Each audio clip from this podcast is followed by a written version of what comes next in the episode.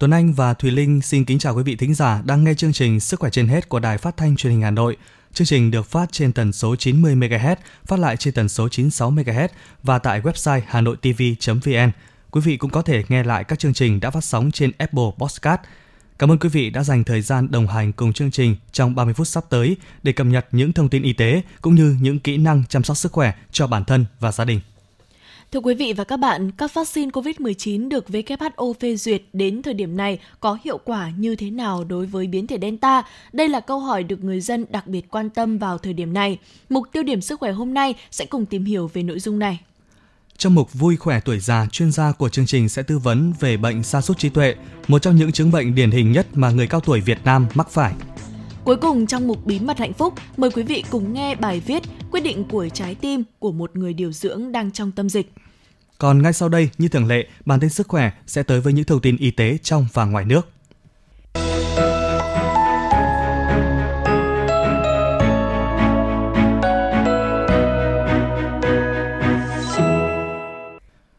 Sở Chỉ huy công tác phòng chống dịch COVID-19 thành phố Hà Nội vừa ban hành văn bản số 19 về việc thực hiện triệt để việc quét mã QR đáp ứng nhanh công tác truy vết phòng chống dịch COVID-19. Trước đó, Ủy ban nhân dân thành phố Hà Nội đã có các văn bản chỉ đạo khai báo y tế bằng mã QR khi vào ra các địa điểm công cộng bằng hai hình thức: khai báo trực tuyến tại đường dẫn https 2 gạch chéo gạch chéo tờ khai y tế vn hoặc khai báo thông qua ứng dụng Vietnam Health Declaration, Bluezone, nCoV và cài đặt trên điện thoại thông minh. Để đảm bảo việc truy vết được nhanh chóng, khoanh vùng chính xác, đúng đối tượng, kịp thời ngăn chặn lây lan bệnh, Sở Chỉ huy thành phố chỉ đạo giám đốc, người đứng đầu các sở, ban, ngành, đơn vị trực thuộc thành phố, chủ tịch Ủy ban nhân dân các quận, huyện, thị xã chịu trách nhiệm chỉ đạo thực hiện nghiêm việc quét mã QR để quản lý thông tin tất cả người vào ra tại cơ quan, tổ chức, cơ sở, địa điểm, người vào ra, người đến giao hàng tại các chốt kiểm soát của các xã, phường, thị trấn, khu trung cư, khu đô thị, thôn, tổ, phục vụ phòng chống dịch COVID-19 theo đúng chỉ đạo của Ủy ban nhân dân thành phố. Các đơn vị địa phương phải bảo đảm tất cả các trường hợp vào ra phải được khai báo y tế và cập nhật thông tin liên hệ trên hệ thống tờ khai y tế, Ban chỉ đạo quốc gia về phòng chống dịch COVID-19 đối với trường hợp bị nghẽn mạng, người dân không có thiết bị điện tử, không biết sử dụng thì đơn vị có trách nhiệm cử người hướng dẫn hoặc khai báo trên tờ khai, sau đó cập nhật ngay lên hệ thống. Bộ Y tế yêu cầu các cơ sở khám chữa bệnh thực hiện đúng quy định vệ sinh môi trường bề mặt bằng phương pháp lau khử khuẩn, tuyệt đối không phun khử khuẩn trực tiếp lên nhân viên y tế, người bệnh, người nhà người bệnh. Việc lạm dụng phun khử khuẩn như trên không những không có hiệu quả để khử khuẩn không khí, bề mặt mà còn gây hậu quả nặng nề như ô nhiễm môi trường, lãng phí hóa chất, đặc biệt không an toàn cho sức khỏe của người bệnh, người nhà người bệnh và nhân viên y tế. Chỉ phun khử khuẩn đối với bề mặt không thể lau và khi không có người trong khu vực đó để đảm bảo tuân thủ đúng các biện pháp phòng chống bệnh dịch, vệ sinh môi trường bề mặt trong cơ sở khám chữa bệnh. Bộ Y tế yêu cầu Giám đốc Sở Y tế các tỉnh, thành phố trực thuộc Trung ương, Thủ trưởng Y tế các ngành, Giám đốc các bệnh viện, Viện trực thuộc Bộ Y tế và bệnh viện thuộc trường đại học chỉ đạo các đơn vị trực thuộc một số công việc. Các bác sĩ Trung tâm chống độc Bệnh viện Bạch Mai vừa cấp cứu thành công trường hợp bị à, suy đa tạng do ngộ độc bọ xít. Bệnh nhân ở Yên Thủy, Hòa Bình nhập viện trong tình trạng hôn mê, kích thích, toàn chuyển hóa với chẩn đoán suy đa tạng do ngộ độc bọ xít Xét nghiệm máu cho thấy trong máu bị nhiễm axit nặng, tổn thương cơ, liệt cơ và suy đa tạng. Bệnh nhân đã được điều trị tích cực thở máy, lọc máu liên tục, kháng sinh liều cao, thuốc vận mạch. Được biết trước đó, ngày 1 tháng 8, bệnh nhân có ăn bọ xít bắt ở ruộng lúa cùng 6 người trong gia đình với số lượng lớn. Sau khi ăn, cả gia đình xuất hiện đau bụng, buồn nôn, đau mỏi người. Đến khoảng 22 giờ, bệnh nhân xuất hiện buồn nôn, nôn 2 lần, đi ngoài phân lỏng 5 lần. Sau đó xuất hiện chuột rút, co cứng các cơ và đau cơ toàn thân nên được đưa tới Trung tâm Y tế huyện Yên Thủy, Hòa Bình. Sau đó chuyển bệnh viện đa khoa tỉnh Ninh Bình và được chuyển đến Trung tâm chống độc bệnh viện Bạch Mai vào lúc 15 giờ 30 ngày mùng 2 tháng 8. Qua 10 ngày điều trị, tình trạng của anh ca đã hồi phục, dần hết các triệu chứng và được ra viện ngày 12 tháng 8. Trong tổng số 7 người ăn hôm đó thì tất cả mọi người đều bị ngộ độc với biểu hiện đau bụng, buồn nôn, đi ngoài. Theo tiến sĩ bác sĩ Nguyễn Trung Nguyên, Giám đốc Trung tâm chống độc Bệnh viện Bạch Mai, bọ xít có nhiều loài, trong đó cũng nhiều loài có thể có chất độc. Bên cạnh đó, ngay cả khi con vật không có độc nhưng có nguy cơ rất cao mang các mầm bệnh và lây bệnh cho con người như các ký sinh trùng, vi khuẩn, virus. Thông tin y học về độc tính của các loài sâu, bọ xít hiện nay còn ít, do đó có rất ít loài sâu và bọ xít được khoa học chứng minh là an toàn để có thể ăn. Để phòng tránh ngộ độc và mắc bệnh, bên cạnh một vài dạng côn trùng được biết rõ ràng có thể dùng làm thực phẩm, ví dụ như nhộng, tằm, người dân không nên sử dụng các sinh vật lạ hoặc không chắc chắn làm thực phẩm dù chế biến bằng bất kỳ cách nào. Viện Vệ sinh Dịch tễ Trung ương đã tiếp nhận 23 tủ lạnh âm sâu bảo quản vaccine COVID-19. Mỗi tủ có thể bảo quản 160.000 liều, đặc biệt là đối với những vaccine COVID-19 phải bảo quản trong điều kiện âm sâu. Giáo sư tiến sĩ Đặng Đức Anh, Viện trưởng Viện Vệ sinh Dịch tễ Trung ương cho biết, công tác bảo quản vaccine có vai trò rất quan trọng để đảm bảo chất lượng của vaccine phục vụ cho các hoạt động tiêm chủng nói chung, đặc biệt là cho chiến dịch tiêm chủng lớn nhất trong lịch sử, tiêm vaccine COVID-19 kéo dài sang gần nửa năm 2022. Để phục vụ cho chiến dịch tiêm chủng vaccine COVID-19, công tác bảo quản vận chuyển vaccine để đảm bảo chất lượng vaccine luôn được chú trọng. Liên quan đến công tác bảo quản vaccine COVID-19, mới đây Bộ trưởng Bộ Y tế Nguyễn Thanh Long vừa ký ban hành văn bản hỏa tốc gửi Sở Y tế các tỉnh, thành phố trực thuộc Trung ương về việc nâng cao năng lực bảo quản vaccine COVID-19. Công văn cho biết, nhiều loại vaccine phòng COVID-19 có nhiệt độ bảo quản khác nhau sẽ về Việt Nam trong thời gian tới. Để sẵn sàng cho việc tiếp nhận, bảo quản và sử dụng vaccine phòng COVID-19, Bộ Y tế đề nghị Sở Y tế các tỉnh, thành phố chỉ đạo các đơn vị liên quan chuẩn bị sẵn sàng hệ thống dây chuyền lạnh bảo quản vaccine tại tất cả tuyến, xây dựng kế hoạch để thực hiện tiếp nhận, vận chuyển, bảo quản và phân bổ vaccine ngay cho các cơ sở tiêm chủng trên địa bàn để tổ chức tiêm chủng kịp thời. Quy mô Trung tâm hồi sức COVID-19 Bình Dương có tổng số 437 giường, trong đó có 300 giường cấp cứu điều trị bệnh nhân nặng, 37 giường điều trị bệnh nhân nguy kịch, còn lại là dành cho bệnh nhân trung bình và có chuyển biến nặng. Với hệ thống máy móc hiện đại, các thiết bị sẵn sàng sẽ phục vụ tốt cho công tác điều trị, giảm tối đa các ca bệnh COVID-19 tử vong. Đánh giá về nguồn lực chuyên môn tại đây, Phó giáo sư tiến sĩ Nguyễn Lân Hiếu chia sẻ, lực lượng chính từ 4 đơn vị tham gia cấp cứu điều trị. Đơn vị thứ nhất là Bệnh viện Đại học Y Hà Nội với đông đảo y bác sĩ đã ở đây và đang tập trung về đây. Thứ hai là đội ngũ của Bệnh viện Đa khoa Quốc tế Bicamex. Các bác sĩ tại đây cũng có kinh nghiệm nhiều trong điều trị COVID-19. Thứ ba là đội ngũ từ Bệnh viện Đa khoa Bình Dương. Lực lượng thứ tư là đội ngũ y bác sĩ tri viện từ nhiều nơi, đặc biệt là các tỉnh phía Bắc. Có thể nói các chuyên gia hàng đầu sẽ giúp điều trị tốt nhất cho các ca bệnh nặng nhất. Mẹ tiêm vaccine hay mắc COVID-19 vẫn an toàn khi cho con bú. Đây là công bố của Văn phòng Tổ chức Y tế Thế giới, khu vực châu Âu. Hiện không phát hiện virus SARS-CoV-2 gây bệnh COVID-19 trong sữa mẹ. Tuy nhiên, WHO vẫn khuyến cáo cần áp dụng các biện pháp phòng ngừa trong suốt quá trình cho con bú sữa mẹ, như mẹ cần đeo khẩu trang, rửa tay bằng xà phòng và nước trong 20 giây trước và sau khi bế con, làm vệ sinh và tẩy trùng thường xuyên những bề mặt mà người mẹ chạm vào. Ngoài ra, các nghiên cứu cũng chỉ ra việc tiêm vaccine ngừa COVID-19 cho các bà mẹ đang cho con bú sẽ giúp bảo vệ cho đứa con của họ khỏi nguy cơ mắc COVID-19 nhờ kháng thể có trong sữa mẹ. Trong bối cảnh số ca tử vong ở phụ nữ mang thai mắc COVID-19 tăng, Malaysia kêu gọi nhóm đối tượng này đi tiêm vaccine ngừa COVID-19. Bộ Y tế nước này nhấn mạnh đây là vấn đề rất nghiêm trọng và xếp nhóm đối tượng này vào nhóm nguy cơ cao lây nhiễm. Cùng với nhóm người cao tuổi và người có bệnh lý nền, nhà chức trách y tế Malaysia khuyến nghị phụ nữ mang thai hoàn thành việc tiêm phòng trước khi bước vào giai đoạn cuối của thai kỳ. Kể từ khi đại dịch bùng phát, Malaysia đã ghi nhận 70 trường hợp phụ nữ mang thai tử vong do COVID-19, trong đó 17 trường hợp tử vong trong tháng 6 vừa qua khi dịch bệnh bắt đầu bùng phát mạnh và trong số này có 15 trường hợp chưa tiêm chủng và hai trường hợp còn lại mới chỉ tiêm một mũi. Từ tháng 3 năm 2020 đến tháng 6 năm 2021, có gần 3.400 phụ nữ mang thai đã mắc COVID-19 ở nước này.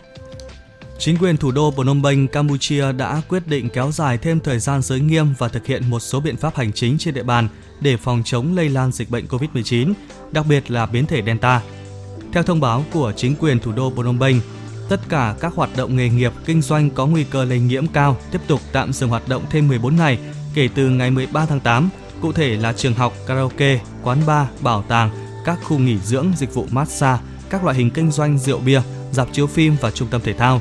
Ngoài ra, chính quyền thủ đô Phnom Penh cũng kéo dài lệnh giới nghiêm từ 22 giờ hôm trước đến 3 giờ sáng hôm sau, thêm một tuần.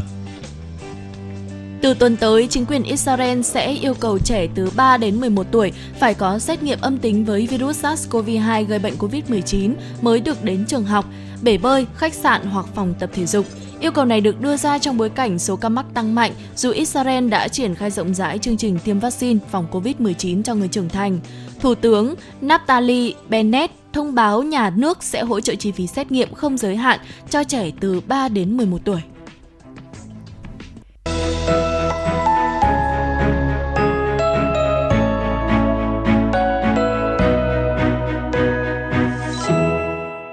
Thưa quý vị và các bạn, với tốc độ lây lan khủng khiếp, biến thể Delta hiện đang là mối nguy hại đến toàn thế giới khi hầu hết các ca nhiễm COVID-19 mới và ổ dịch bùng phát đều do biến thể này. Do nghiên cứu còn hạn chế, việc xác định hiệu quả chính xác của ba loại vaccine phòng COVID-19 đối với biến chủng Delta vẫn là thách thức với giới khoa học. Tuy nhiên, những nghiên cứu sơ bộ bước đầu đã mang tới kết quả đầy lạc quan. Giải đáp thắc mắc về các vaccine COVID-19 được Tổ chức Y tế Thế giới WHO phê duyệt đến thời điểm này có hiệu quả như thế nào đối với biến thể Delta, tiến sĩ Kỳ Đông Bắc, trưởng đại diện WHO tại Việt Nam đã cho hay. Hiện đang có 7 loại vaccine phòng COVID-19 được WHO phê duyệt vào danh sách sử dụng khẩn cấp. Những vaccine này là Pfizer-BioNTech, AstraZeneca của Oxford, AstraZeneca của Viện Huyết Thanh Ấn Độ, Janssen, Moderna, Sinopharm và Sinovac. WHO đang giám sát hiệu quả của những loại vaccine này trong thực tế, bao gồm ảnh hưởng của các biến thể đáng lo ngại lên hiệu quả của vaccine. Các dữ liệu tính đến ngày 6 tháng 8 năm 2021 cho thấy vaccine vẫn có hiệu quả tốt trong việc ngăn ngừa mắc bệnh nặng COVID-19 do biến thể Delta, mặc dù có giảm hiệu quả trong việc ngăn ngừa bệnh có triệu chứng. Thông điệp từ WHO rất rõ ràng, đó là hãy tiêm bất kỳ loại vaccine nào có sẵn khi đến lượt bạn. Vaccine giúp bảo vệ bạn và những người xung quanh của bạn. Nghiên cứu đầu tiên do cơ quan y tế công cộng Anh PHE công bố tháng 6 cho thấy hai liều vaccine Pfizer có thể ngăn ngừa 88% triệu chứng bệnh và 96% nguy cơ nhập viện ở người nhiễm biến chủng Delta. Nghiên cứu cũng chỉ ra Pfizer có thể ngăn nguy cơ nhiễm biến thể này tới 80%, kết luận được các nhà khoa học đưa ra sau khi phân tích 14.019 trường hợp nhiễm virus ở Anh. Trong đó, chỉ 166 người phải nhập viện.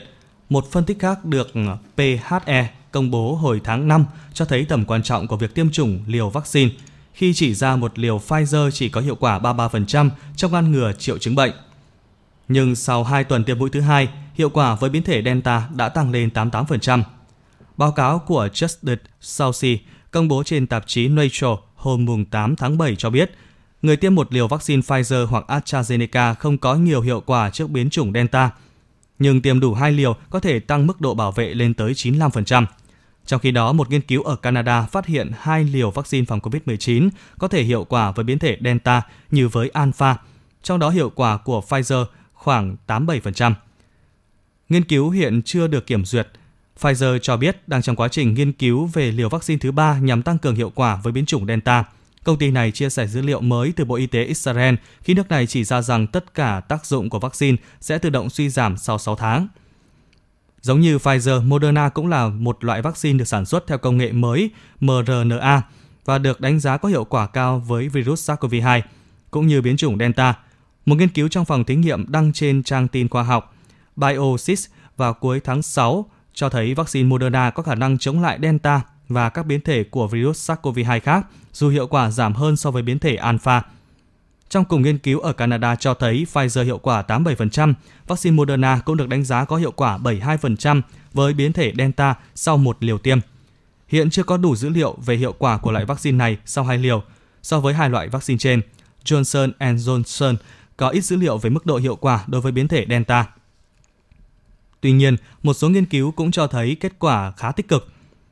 Một thử nghiệm lâm sàng được công bố trên tạp chí y học New England đầu tháng 6 cho thấy vaccine Johnson Johnson có khả năng ngăn nguy cơ bệnh chuyển nặng tới 85%, đồng thời tạo ra lớp bảo vệ mạnh mẽ lâu dài trước nguy cơ nhập viện và tử vong.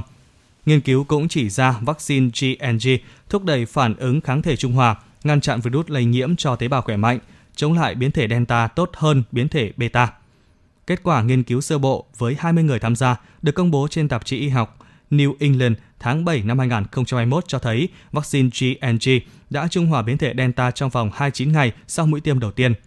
Tổ chức Y tế Thế giới WHO cho biết các loại vaccine COVID-19 có thể bị giảm hiệu quả chống lại nguy cơ xuất hiện triệu chứng nhẹ mà Delta gây ra, nhưng người tiêm chủng đầy đủ vẫn giữ được sự bảo vệ đáng kể với biến chủng nguy hiểm này. Tuy nhiên, nhiều nhà khoa học cảnh báo các nước không nên lơ là cảnh giác trong cuộc chiến với COVID-19, ngay cả khi tỷ lệ dân số tiêm chủng ngày càng tăng.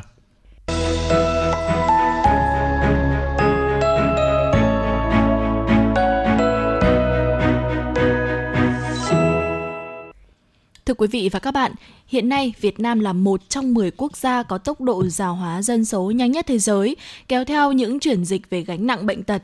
Sa sút trí tuệ là một trong những bệnh điển hình nhất mà người cao tuổi ở Việt Nam thường mắc phải. Năm 2010, tổng số người trên 65 tuổi toàn cầu ước tính vào khoảng 8% dân số và ở Việt Nam là khoảng 5,73. Tỷ lệ này được dự đoán sẽ tăng lên gấp đôi vào năm 2050.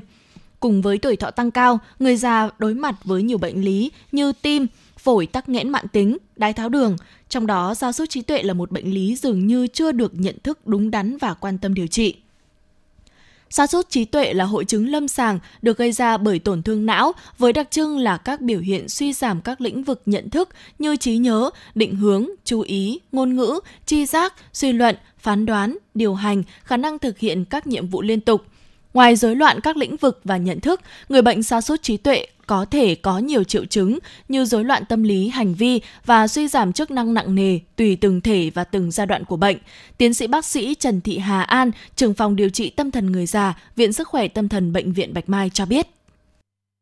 Thật ra thì uh, Alzheimer thì mới thường phải phát sau 65 tuổi chứ còn một số sản xuất trí tuệ khác do các nguyên nhân khác thì có thể phải phát tuổi trẻ hơn. Ngay cả Alzheimer cũng có thể phải phát ở tuổi trẻ hơn. Thế cho nên là cái suy giảm trí nhớ là cái triệu chứng đầu tiên và cũng là triệu chứng xuyên suốt của bệnh ừ, sản xuất trí tuệ.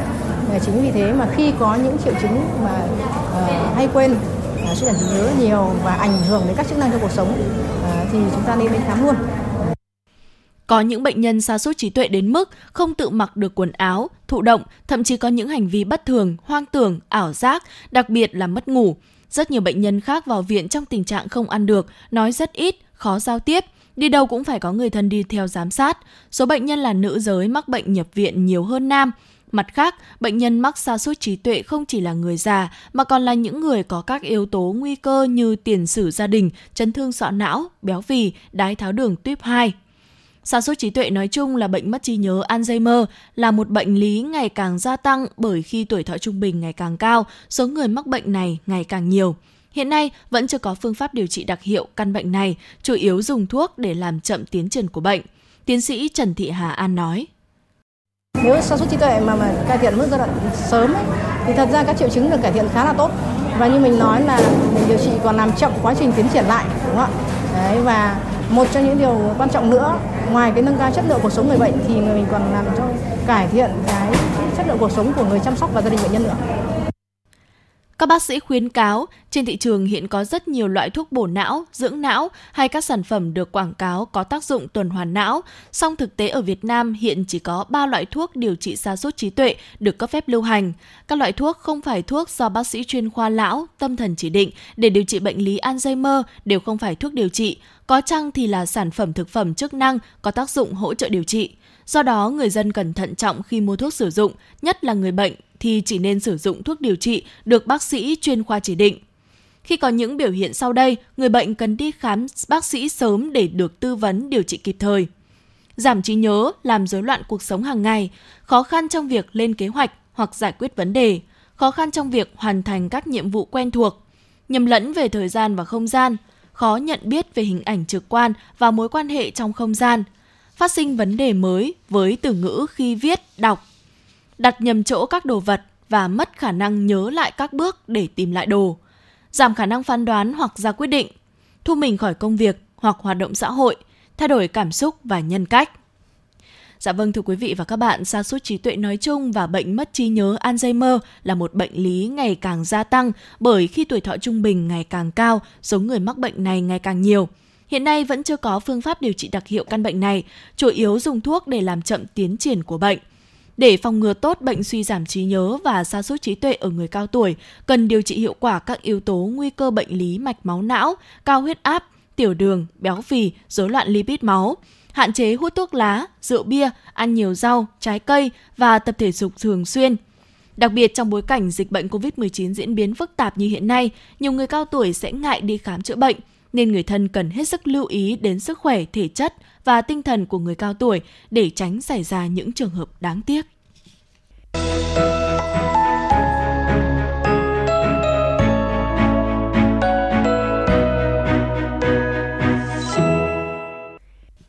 Thưa quý vị và các bạn, mục bí mật hạnh phúc hôm nay mời quý vị và các bạn cùng nghe bài viết có nhan đề Quyết định của trái tim điều dưỡng chuyên khoa 1 Phan Cảnh Trương, trưởng phòng điều dưỡng Bệnh viện Trung ương Huế. Nghĩ về người bệnh và nghĩ về bản thân mình, nghĩ về công việc và nghĩ về cuộc đời. Nhìn những ánh đèn qua ô cửa từ các tầng nhà hắt xuống, nơi ấy yên lặng đến lạ.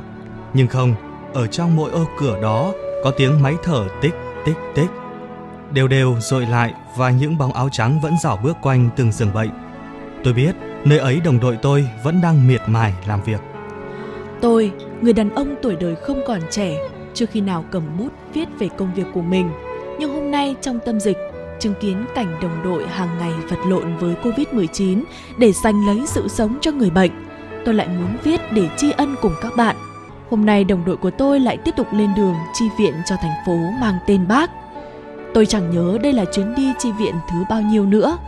Ngay từ khi bắt đầu có dịch Covid-19, bệnh viện luôn là nơi đảm đương điều trị, chăm sóc người bệnh nhiễm Covid nặng. Hết Đà Nẵng, Phú Yên, Bắc Giang và giờ là thành phố Hồ Chí Minh. Nhiều khi tôi tự hỏi lấy đâu ra sức lực để đồng đội tôi luôn tình nguyện đến nơi tuyến đầu như vậy. Và câu trả lời chỉ có thể là quyết định từ trái tim. Chuyến công tác này, bệnh viện tôi được giao thành lập trung tâm hồi sức tích cực có quy mô 500 giường bệnh. Đây là tuyến cuối trong bậc thang điều trị người bệnh COVID-19 nặng, nguy kịch. Người bệnh ở nơi đây hầu như đều nằm bất động với những dây dợ nhằng nhịt, không người thân bên cạnh. Họ phó thác mạng sống của mình cho chúng tôi chăm sóc. Số người bệnh cứ mỗi ngày một tăng, đồng đội tôi luôn phải làm việc trong tình trạng quá tải, nhưng vẫn cố gắng để xoa dịu nỗi đau cho người bệnh là bác sĩ, điều dưỡng nhưng không chỉ chăm sóc người bệnh. Chúng tôi làm mọi công việc từ lau dọn phòng, chuẩn bị đón người bệnh, bưng bê, bốc vác, vận chuyển phương tiện, trang thiết bị, lấy mẫu xét nghiệm, chăm sóc người bệnh, cho ăn, lau người, thay quần áo, vệ sinh, thay ga, cho đến động viên tinh thần, chăm lo cho những đối tượng dễ tổn thương. Khối lượng công việc quá lớn làm chúng tôi gần như không có thời gian nghỉ. Mỗi ngày của chúng tôi đều bắt đầu từ rất sớm, ăn vội bữa sáng rồi lên xe để tới bệnh viện. Sau khi mặc bảo hộ là bước vào phòng cách ly và cứ thế chúng tôi làm việc không ngơi nghỉ. Phần cơm trưa luôn lạnh ngắt vì quá giờ ăn. Chúng tôi dường như quên giờ ăn, quên cả hôm nay là ngày thứ mấy. Vậy mà chúng tôi vẫn sát cánh bên nhau, chia sẻ, hỗ trợ nhau mọi lúc để luôn kịp có mặt bên người bệnh khi họ cần. Càng khó khăn càng cảm nhận được cái tình người mộc mạc chân thành của đồng đội Khó có thể nói hết được những nhọc nhằn, lo toan trên khuôn mặt của người đồng đội đang ngày đêm túc trực bên giường bệnh với quyết tâm dành sự sống và niềm tin cho người bệnh. Có bạn điều dưỡng đã chia sẻ đã nhiều chuyến công tác xa nhà nhưng lần công tác này thật đặc biệt. Chỉ sợ nhỡ dương một cái là lại làm gánh nặng cho anh em. Tôi hiểu rằng đồng đội tôi đang bước vào trận chiến thật sự. Chỉ cần sơ sảnh mỗi thao tác nhỏ là đã tăng thêm nguy cơ lây nhiễm rất nhiều. Khi nghe tin có một số đoàn vào chi viện cho thành phố Hồ Chí Minh, lần này cũng có những đồng nghiệp bị nhiễm bệnh, anh em ai cũng lo lắng, nhưng rồi tình yêu thương người bệnh trong mỗi thành viên đã chiến thắng, họ lại tiếp tục dấn thân, tự tin vào công việc mà mình đang thực hiện. Em thèm cái lúc được ở bên con, ôm con và nghe con hát, hay những lúc được gặp người thân qua điện thoại trong thời gian nghỉ ngơi ngắn ngủi như là động lực tiếp thêm sức mạnh cho em làm việc – nhìn anh em rưng rưng nghẹn ngào khi chia sẻ họ gói chặt nỗi nhớ nhà trong lòng để dồn hết tâm trí vào công việc mà tôi xúc động cảm kích vô cùng chắc có những đêm họ không ngủ như tôi họ đã khóc thầm vì nhớ nhà nhớ bố mẹ nhớ con có lẽ không phải họ yếu đuối mà là họ có trái tim nhân hậu trái tim biết khóc biết yêu thương dành cho người bệnh trái tim y đức. Họ âm thầm hy sinh niềm vui cá nhân vì người bệnh. Họ giống mình trong bộ đồ bảo hộ kín mít với cái tên viết vội bằng mực đỏ, xanh ở sau lưng. Ánh mắt họ dạng người khi người bệnh được hồi sinh. Họ buồn bã và dằn vặt mình khi người bệnh bỏ họ mà đi. Đến như chúng em là đàn ông mà còn rơi lệ khi người bệnh qua đời. Tôi thật hạnh phúc vì tìm thấy niềm vui khi được phục vụ người bệnh. Đó là công việc của trái tim. Quý vị thính giả thân mến, hàng nghìn y bác sĩ, cán bộ y tế của các bệnh viện lên đường chi viện cho thành phố Hồ Chí Minh và các tỉnh phía Nam phòng chống dịch lần này xuất phát từ mệnh lệnh của trái tim, lương tâm của người thầy thuốc. Phía sau họ là cha mẹ, vợ chồng, con cái và những người thân trong gia đình đang phải cách ly, giãn cách xã hội với không ít khó khăn trong đời sống. Vâng thưa quý vị, còn chúng ta hãy làm những việc nhỏ nhất để bảo vệ sức khỏe cho bản thân và cộng đồng, đồng thời cũng là để giúp cho những chiến sĩ áo trắng bớt đi gánh nặng, từ đó sớm được trở về bên gia đình. Đến đây thì thời lượng của chương trình Sức khỏe trên hết xin được khép lại. Mọi câu hỏi cũng như bài viết quý vị có thể gửi về hòm thư sức khỏe trên hết hà nội a.gmail.com.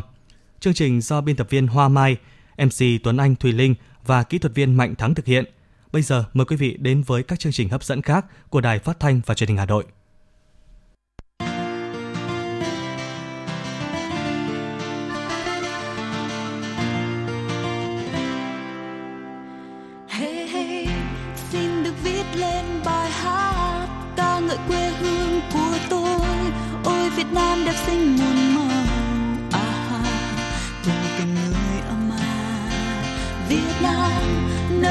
Thắp lên niềm tin. Nào ta cùng hát lên hồn nhiên cùng đi về nơi bình yên tuyệt vời.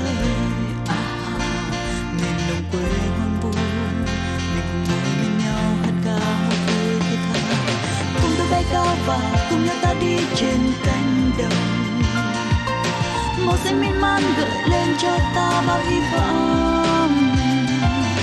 Cùng tôi bay cao và cùng nhau ta đi qua núi đồi.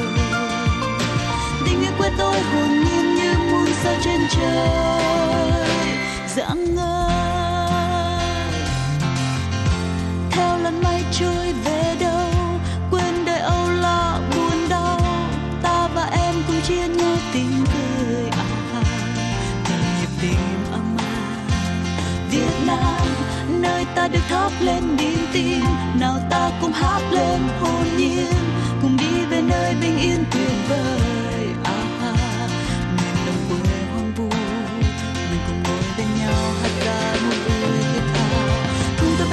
Và cùng nhau ta đi trên cánh đồng.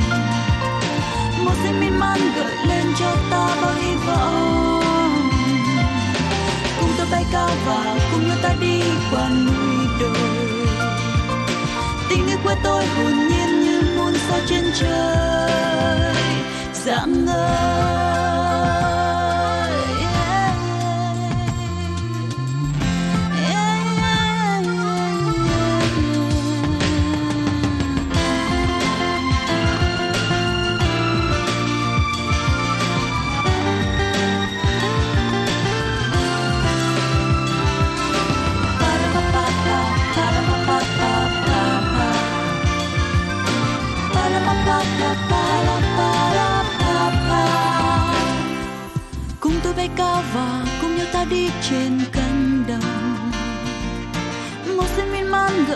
cho ta bao hy vọng. Cùng tôi bay cao và cùng nhau ta đi qua núi đồi. Tình người của tôi hồn nhiên như muôn sao trên trời. Cùng tôi bay cao và cùng nhau ta đi trên cánh đồng. Một xanh miên man gợi lên cho ta bao hy vọng. Cùng tôi bay cao và cùng nhau ta đi qua núi đồi tôi hồn nhiên như muôn sao trên trời. Cùng tôi bay cao và cùng nhau ta đi trên cánh đồng. Một giây mê man gợi lên cho ta bao hy vọng. Cùng tôi bay cao và cùng nhau ta đi qua núi đồi. Tình yêu của tôi hồn nhiên như muôn sao trên trời. Dạng ngời.